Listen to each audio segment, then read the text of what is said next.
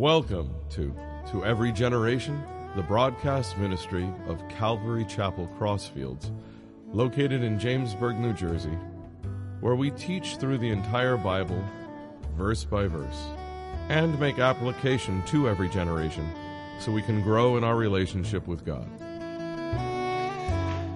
Song of Solomon, chapter 5.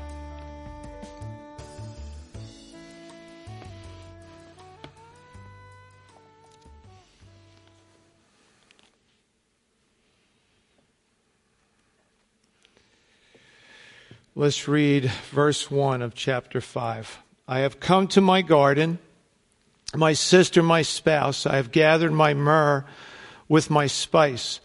I have eaten my honeycomb with my honey. I have drunk my wine with my milk.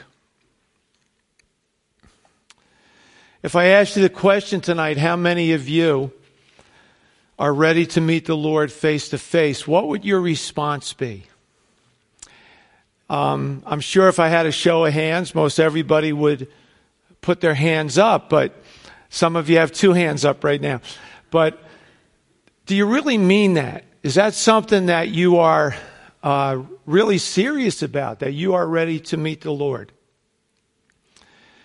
Whether you're in a really great health or you're struggling with your health, whether you're very young or very old, the time we meet the Lord face to face could be any time. There's no time frame. You don't reach a certain age and then the Lord takes you home.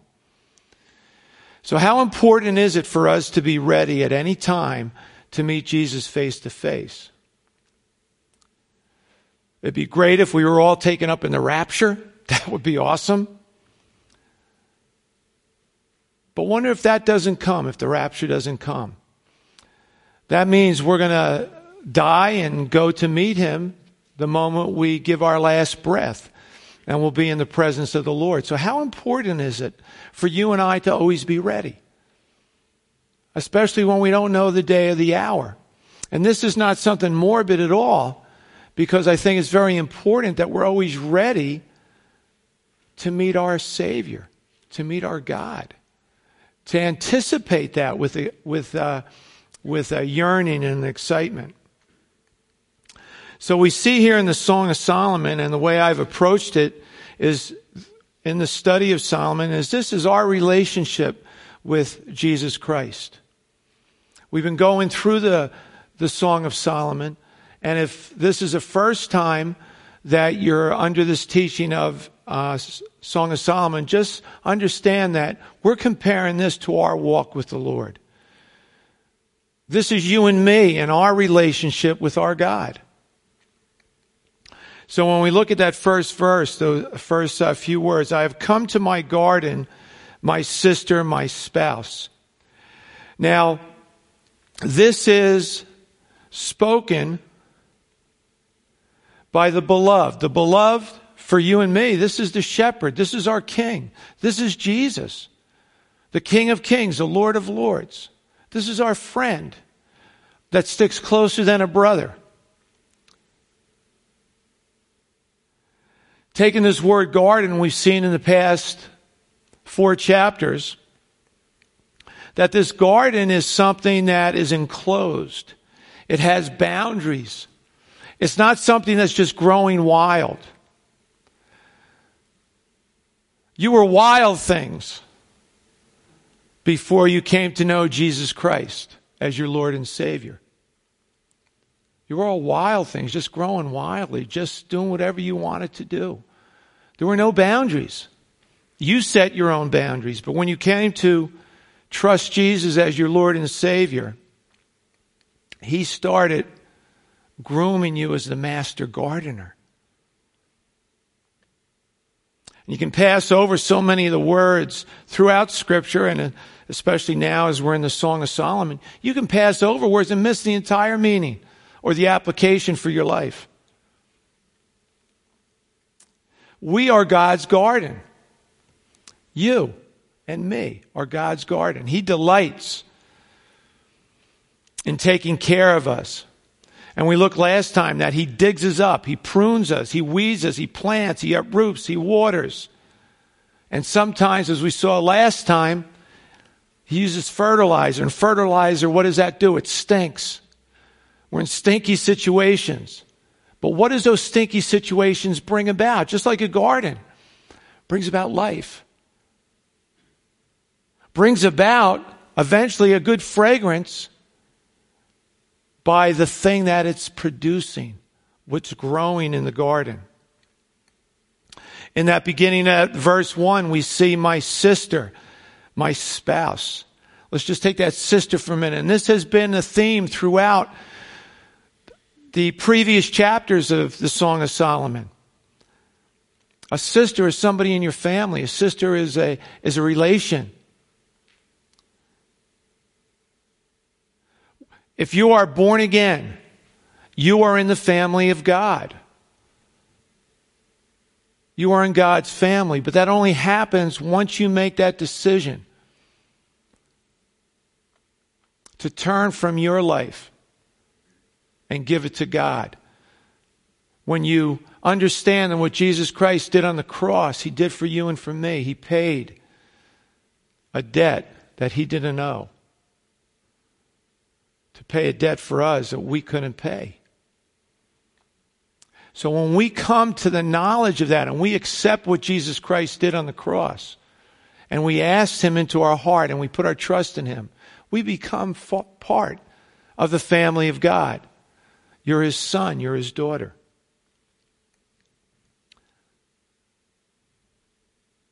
Through that born again experience, you now inherit everything that God has for you, not only in this life salvation, His Holy Spirit, the fruits of the Spirit being produced. But what we will see one day when we go into eternity. In 2 Corinthians 6, verses 17 and 18, it says, Therefore come out from among them and be separate, says the Lord. Touch no unclean thing, and I will receive you and I will be a father to you, and you will be my sons and daughters, says the Lord Almighty. Come out and be separate from the world. We're in the world, but we're not a part of it, right? But yet, every day, the world has its pull, right? It's trying to get us back into its formation, its mold. But thank God he gives us the Holy Spirit to enable us to resist that pull. We don't have to do it alone. He's our helper. He comforts us in the things that take place during the course of our day and our lives. Still in those first few verses, my spouse, now we talk about a more intimate relationship, like a husband and a wife. That one mind, that one spirit that God wants to have with us in that relationship. But you know, that intimate relationship comes as a result of the time you are willing to spend with your God one on one. This is awesome as we come together as we're told to do in the scriptures. To not stop fellowshipping together. Because God is at work when we meet on Wednesday or Sunday or the men's group or the women's group or home groups. But when you're doing one on one with Jesus Christ, boy, that's the sweet, sweet time with you and your Lord, where He's doing a work in you that you bring back when you're in fellowship on the Wednesdays or the Saturdays or the Sundays or in the home groups.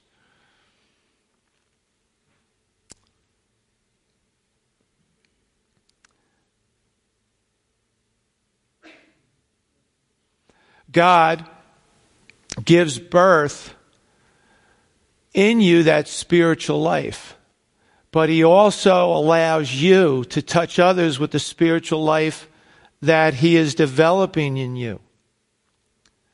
You should see fruit from your relationship with the Lord. You should see fruit in others who call themselves uh, sons and daughters of the King. In the Jewish tradition of marriage, you know, there's an engagement period. I mean, we have engagement periods for the most part here in the United States. But we're in that engagement period right now with Jesus. We're getting ready for the marriage supper of the Lamb, right? We're getting ready for that. We're in engagement period right now. We're getting better acquainted with our fiance. As most of you know, we're the bride of Christ. The church is the bride of Christ. He's the groom. Jesus is the groom, and He's getting us ready. He purifies us, He sets us apart. He's working on us all the time through the power of His Holy Spirit. And He's preparing a place for us. And He's going to come back. And He's going to take us there, as it says in John 14 3. Revelation 19:7 says, "Let us rejoice and exalt and give him the glory." Do we do that? We did it tonight in the four songs that we sang. What great words in those songs. When you sing those songs and you think of some of the things that were being set up there. Things that God is doing and has done and will continue to do in our lives. So in Revelation 19:7 it says, "Let us rejoice and exalt and give him the glory, for the marriage of the lamb has come and his bride has made herself ready." Are you ready? Are you ready to meet Jesus face to face? Are you ready for the marriage supper of the lamb? That's an anticipation, right? That's something that we're looking forward to. That's something that still has to happen in your life and my life, and we're going to be there. We're going to see each other there. That's going to be a wild time. But do we anticipate it? Do we look beyond the things that try to pull us back into the worldly mold to realize that we've broken from that mold? God has broken that mold. He's getting us ready for so much more, way better than anything this world has to offer. Because we responded to his call and we will go to the marriage supper of the Lamb and we can count on this because these are the true sayings of God. God said this. We can count on our God. As Revelation 19:9 says. In Revelation 22 17, it says, The Spirit and the bride say, Come. And let the one who hears it say, Come. And let the one who is thirsty come. Let the one who desires take the water of life without price. I think, like me, you're here. You come here to hear God's word. You're thirsty. You're hungry. You want more. And so should you, and so should I, because we're not where we need to be yet, right? We're not there yet. We are definitely works under construction. It doesn't matter your age, how young or old you are in your walk with the Lord. He's always working on you because our flesh is trying to war against the things that God's Spirit is trying to do within our spirit. It's a constant struggle. Don't be surprised. It has to happen. We're tied to this. We're locked in these bodies. We're chained in. They're a prison. These bodies are a prison. But one day he's going to set us free to be the people he wa- always wanted us to be.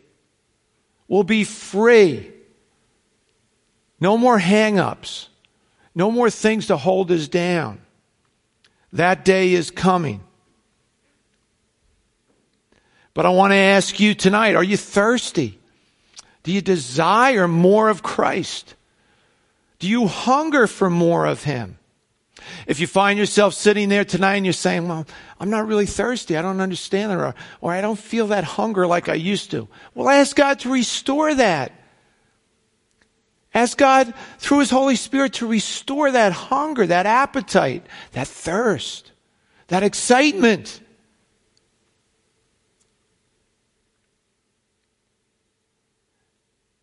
It usually is just your flesh that's pulling you away to quench what God is trying to do in your spirit. But remember, greater is He that's in you than He that's in the world. God wins.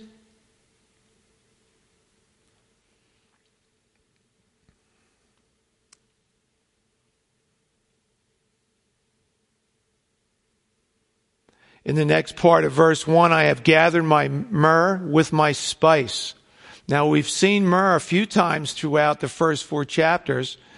And one of the things, and you have to remember when they would take myrrh or to obtain myrrh, you have to make an incision in a tree. You got to cut the tree. And it lets this, uh, this gum flow out. And it's a spice that was used in embalming bodies. It was also sometimes mingled with wine to form an article of drink.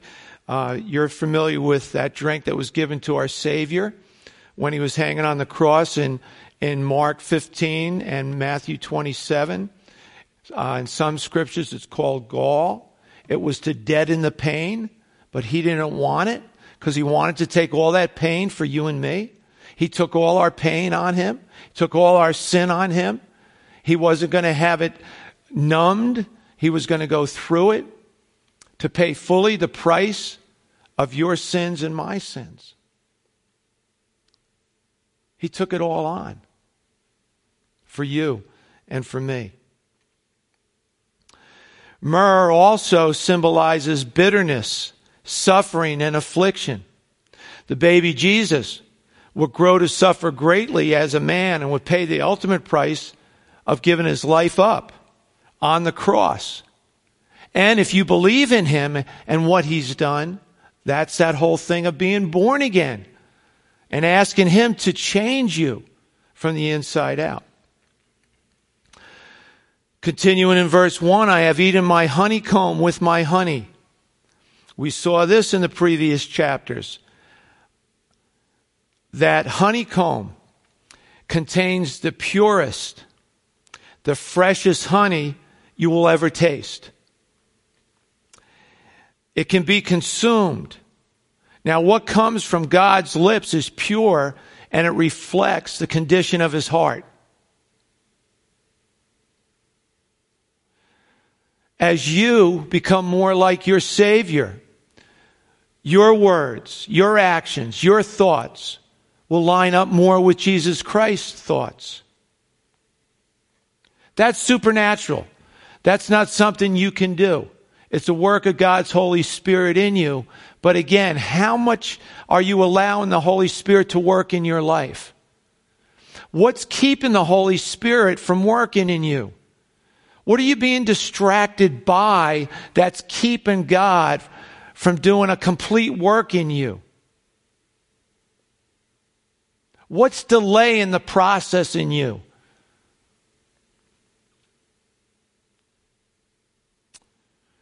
In the Song of Solomon, chapter 4, verse 11, it said, Honey and milk are under your tongue. And in Psalm 119, 113, how sweet are your words to my taste, sweeter than honey to my mouth. God's word, precious. God's word can never, ever be taken for granted. The hearing of God's word, the reading of God's word, the power behind his word is again supernatural, penetrating, piercing down to the very marrow of our bones, separating things, making us think, making us reflect on things.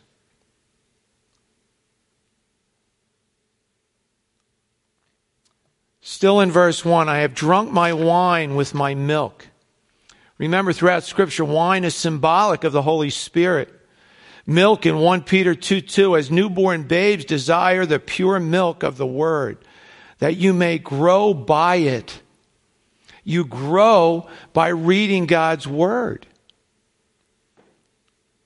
The pure milk of his word. And as you continue to drink the milk of his word, God matures you so then he can start giving you the meat of his word to chew on. But boy, the pure milk of his word is always something you want. You can never hear enough about the stories in the scriptures. You can never read the Proverbs or the Psalms enough. Oh, I've read the book of John a hundred times, you may say. Well, read it a hundred and one. Add to it another hundred times. You can never have enough of the pure milk of God's Word. Because remember, you're growing by it, you're maturing by it. In Proverbs 9 5, it says, Come and eat of my bread and drink of the wine I have mixed. God's putting everything together through His Word.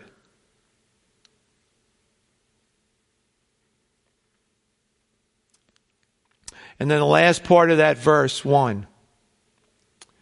Eat, O friends, drink, yes, drink deeply, O beloved ones. Take it all in. Taste and see that the Lord is good. Blessed is the man who puts his trust in him, Psalm 34 8 says. Will you turn with me to John chapter 6, please? Let's wake up our fingers. Let's turn to uh, book of John, or the Gospel of John, chapter 6.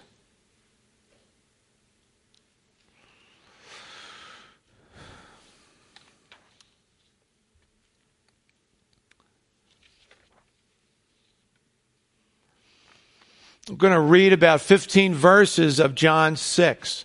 And as I'm reading, Try to see, let it jump out and smack you in your face where you see eat and drink and uh, feed, anything to do with food. If you haven't eaten dinner tonight, that should be easy to pick out those words for you. Okay, but just watch in John 6, starting with verse 53. Just all the um, those, those words of eating and drinking. Follow along with me. Verse 53, John 6. Then Jesus said to them, Most assuredly I say to you, unless you eat the flesh of the Son of Man and drink his blood, you have no life in you. Whoever eats my flesh and drinks my blood has eternal life, and I will raise him up at the last day. For my flesh is food indeed, and my blood is drink indeed. He who eats my flesh and drinks my blood abides in me and I in him. As the living Father sent me and I live because of the Father, so he who feeds on me will live because of me. This is the bread which came down from heaven. Not as your fathers ate the manna and are dead. He who eats this bread will live forever. These things he said in the synagogue as he taught in Capernaum. Therefore, many of his disciples, when they heard this, said, This is a hard saying. Who can understand it? When Jesus knew in himself that his disciples complained about this, he said to them, said to them Does this offend you? What then if you should see the Son of Man ascend where he was before? It is the Spirit who gives life. The flesh profits nothing. The words that I speak to you are spirit and they are life. But there are some of you who do not believe. For Jesus knew from the beginning who they were who did not believe and who would betray him. And he said, Therefore I have said to you that no one can come to me unless it has been granted to him by my Father. Have you come to Jesus? Or are you and I just going through the motions? Do you hear and apply what's being taught from the scriptures? Or are you just hearing sounds? Verse 66. From that time, many of his disciples went back and walked with him no more. Then Jesus said to the twelve, Do you also want to go away? But Simon Peter answered him, Lord, to whom shall we go? You have the words of eternal life. Also, we have come to believe and know that you are the Christ, the Son of the living God. Now, notice in verse 57 it says, the end of verse 57 So he who feeds on me will live because of me. He who feeds on me will have abundant life because of me. Now, some religions will take this, these verses here and make it like cannibalism, like we're eating the actual flesh and drinking the actual blood of Christ. But I don't know if you caught it over and later in the verses. It is the Spirit who gives life. The flesh profits nothing. The words that I'm speaking to you are spirit and life. They're not flesh and blood. And even when you follow that thinking, Jesus, the, in God's word, it says, and now there's no longer a need for any further sacrifice for sins. Christ died once for all, never to have to go through that again. Okay, let's look at back to Song of Solomon, chapter 5, verse 2.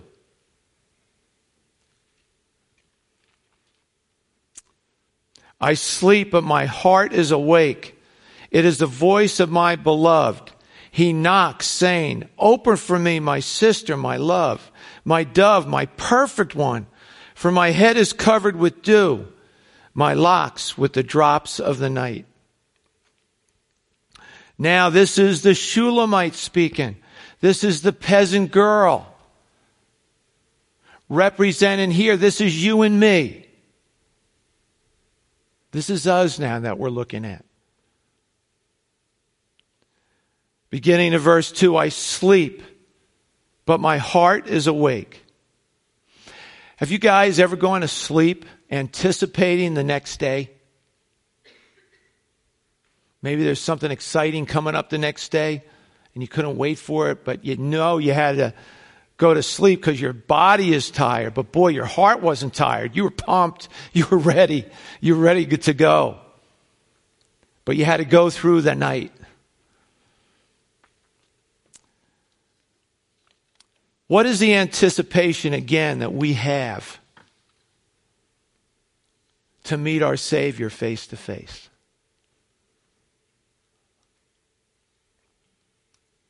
We don't know the day or the hour, right? We don't know when that glorious moment is going to take place. Can we do some finger walking again? Can you turn to Matthew 25, 6? Okay. And at midnight a cry was heard, Behold, the bridegroom is coming. Go out to meet him. Then all those virgins arose and trimmed their lamps. And the foolish said to the wise, Give us some of your oil, for our lamps are going out. But the wise answered, saying, No, lest there should not be enough for us and you, but go rather to those who sell and buy for yourselves.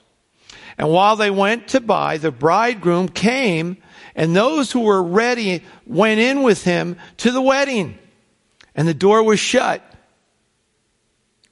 Afterward, the other virgins came also saying, Lord, open to us. But he answered and said, Assuredly I say to you, I don't know you. Watch therefore, for you neither, for you know neither the day nor the hour in which the Son of Man is coming. He could come in the rapture. We could meet him in the sky. It could be through the portal of death that we meet him face to face. And again, I've said it a few times tonight, are you ready to go meet him? In Ephesians, you don't have to turn to this, Ephesians 5:14. Therefore he says, "Awake you who sleep, arise from the dead, and Christ will give you life." One more time. Awake you who sleep, arise from the dead, and Christ will give you life. Now, questions. Are you sleeping and not anticipating Jesus taking us up to meet him in the air? Are you sleeping or are you ready? Number two, are you interacting with him daily, hourly, minute to minute, second to second? Third, are you distracted by the things of this world? That will not be important in the next life. Is distracting you from that interpersonal relationship, fellowship with Jesus? Are you, no, next one. Are you numbering your days? Are you asking God for a heart of wisdom? These are things we should all be doing. Not sleeping, but anticipating Jesus. We should be interacting with Him every day. We should not allow ourselves to be distracted by the things of this world, but to keep Jesus Christ in the center. And are we numbering our days? and asking God for that heart of wisdom. Back to the Song of Solomon, still in verse 2. It is the voice of my beloved. In John chapter 10, verse 27, it says, My sheep hear my voice, and I know them, and they follow me. Do you recognize the voice of God when He's trying to get your attention? Do you react to his voice?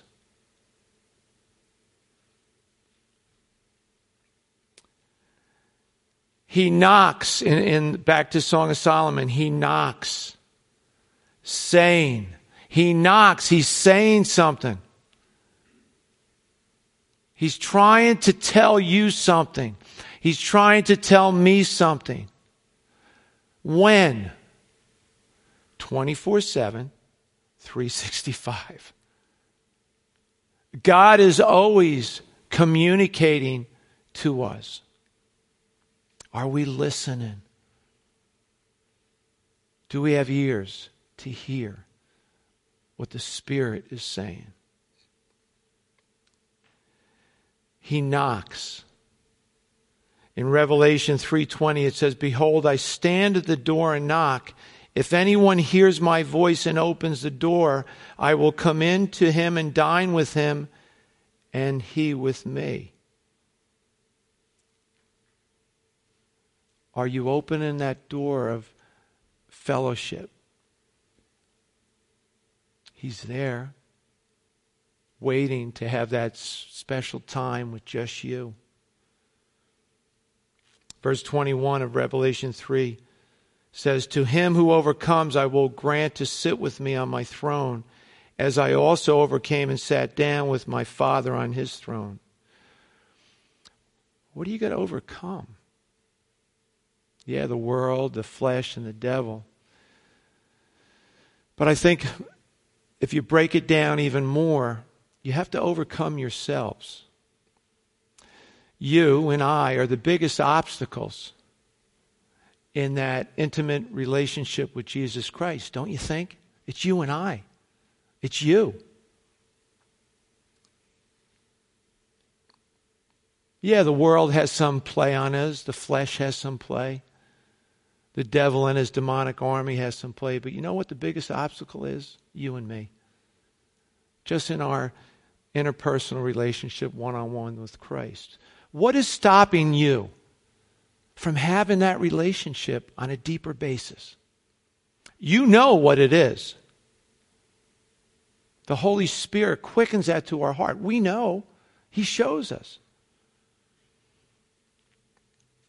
Next part of the Song of Solomon says, Open for me, my sister, my love. That's the beloved saying this. It's the beloved saying, Open for me, my sister, my love. Notice again, we see that family relationship in Ephesians Chapter 5, verses 31 and 32. For this reason, a man shall leave his father and mother and shall be joined to his wife, and the two shall become one flesh. This mystery is great, but check it out. Right now, the next part of it. God gives us the answer to this mystery of what he's saying. But I'm speaking with reference to Christ and the church. So notice that God uses the example of a man and his wife leaving their family and joining and becoming one flesh. But he's using that as a reference to Christ and the church. That you and I, in our relationship one on one with the Lord, is like that husband and wife relationship that we become one mind, one spirit. Romans 6, 3 to 5 says, Or do you not know that all of us who have been baptized into Christ Jesus have been baptized into his death? Jesus set as the example when he was here on this earth. He had John the Baptist baptize him. And remember, John said, No, no, you should be baptizing me, Jesus. And Jesus says, No, we have to do this to fulfill everything that the Father wants done. Jesus was setting us an example, and we know, right, the baptism, when you go under, you're dying to yourself. You're dying to yourself.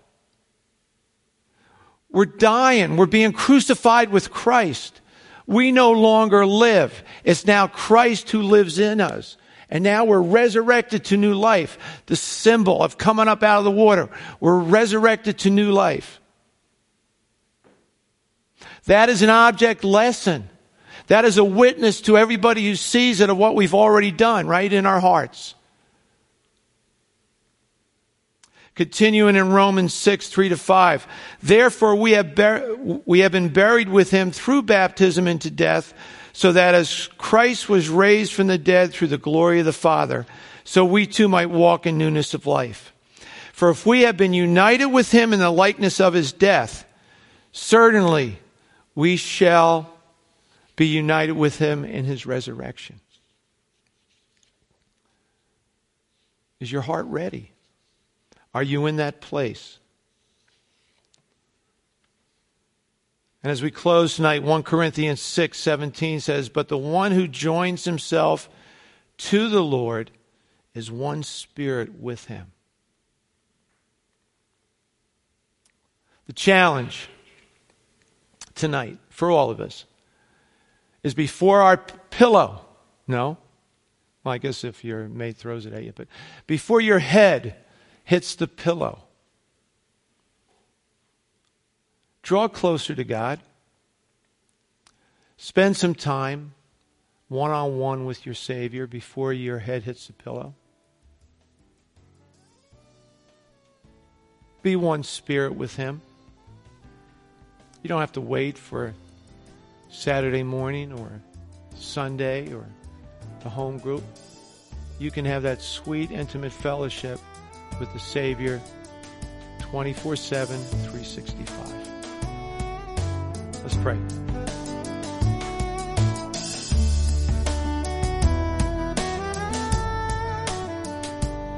You've been listening to To Every Generation from Calvary Chapel Crossfields. We're located at 15 Half Acre Road in Jamesburg, New Jersey. We meet for Bible study Wednesdays at 7:30 p.m. and Sunday service begins at 10:30 a.m. On Sundays we have children's church for all ages in addition to infant and nursery care. You can find out more about the ministry here at Calvary Chapel Crossfields by going to cccrossfields.org. Thanks for listening and may God bless you.